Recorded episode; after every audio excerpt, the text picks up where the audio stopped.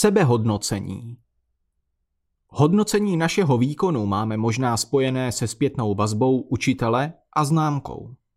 Sebehodnocení přichází až ve chvíli, kdy známku vidíme a říkáme si, no nazdar, to si tomu dal Vojto. Nebo naopak, super, lepší než jsem čekal. Lepší postup je ale možná opačný a na učiteli v jistém ohledu nezávislý. Proč? Jste to právě a jen vy, kdo se může něco naučit a kdo musí být schopen podniknout v učení další kroky. Řídit sebe sama. Je proto důležité naučit se reflektovat a hodnotit sami sebe.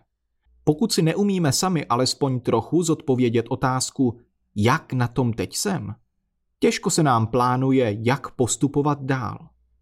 Učitel je k dispozici jen v malém množství životních situací, do kterých se dostanete.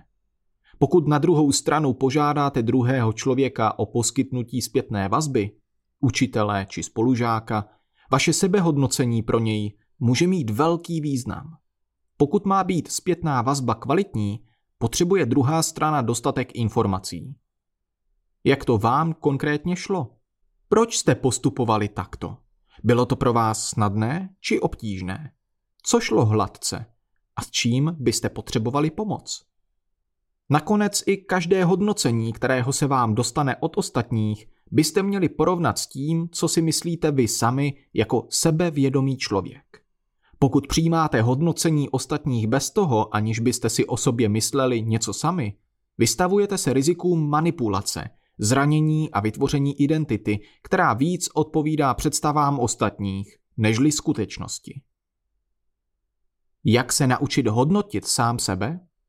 Za prvé je potřeba pochytit pár bodů k obsahu sebehodnocení. Za druhé je důležité natrénovat, aby bylo sebehodnocení adekvátní. Velká sebekritika škodí tomu, abyste se rozvíjeli. Proč byste to dělali, když vy přece víte, že vám to vůbec nejde? Škodí ale také tomu, abyste měli vůbec motivaci o něco se pokoušet. To nemá smysl, jsem k ničemu a podobně. Pokud vaše sebehodnocení není adekvátní, zkrátka snáze sklouznete k pouhé sebekritice, roztrhání úkolu a pocitu marnosti svého počínání. V opačném případě můžete také promarnit svůj talent, protože si nevšimnete, že vaše možnosti přesahují stanovená kritéria. Obsah sebehodnocení může být rozsáhlý podle toho, do jaké hloubky se chceme zamýšlet kolik máme času a jak velký a důležitý úkol jsme splnili. Obecně se stačí držet těchto čtyř prvků, které si zodpovíte v několika bodech nebo ve třech až pěti větách. Za prvé, v čem je má práce kvalitní? Za druhé, co mi dělalo potíž? Nebo s čím bych potřeboval pomoci? Za třetí, jak mi to šlo vzhledem k mým možnostem? A za čtvrté, jak mi to šlo vzhledem ke stanoveným cílům. Kvalita práce by měla vystihovat to, co se vám povedlo, za co byste se ocenili, čeho se chcete dále držet. Nebojte se ocenit sami sebe. Otevřená místa by měla popisovat to, co vám nyní nešlo, čemu jste nerozuměli, k čemu jste měli otázky a v čem byly nejasnosti. Právě tato místa jsou klíčem k dalšímu postupu. Rozhodně bychom je neměli schovávat ani před sebou, ani před ostatními. Mé možnosti by měly vystihovat to, jak se mi v úkolu dařilo vzhledem k mým individuálním možnostem. Kdo jsem, jaké mám zkušenosti, jak mi to jde obvykle, jak mi to šlo posledně.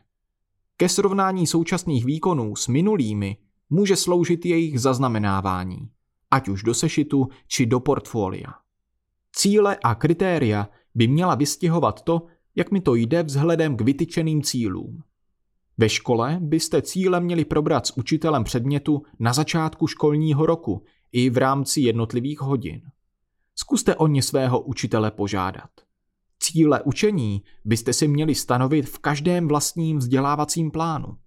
To znamená, že hodnotit můžete jednu hodinu, lekci, úkol ale také svou celkovou práci po splnění daného plánu.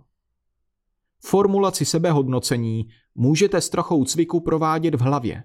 Užitečné je však také jeho zaznamenání. Sebehodnocení můžete napsat hned k danému úkolu. to znamená na papír se slohovkou nebo do sešitu, ale také do digitálního portfolia nebo učebního deníku. Pokud si sebehodnocení zaznamenáte, máte se k čemu vrátit při příštím pokusu.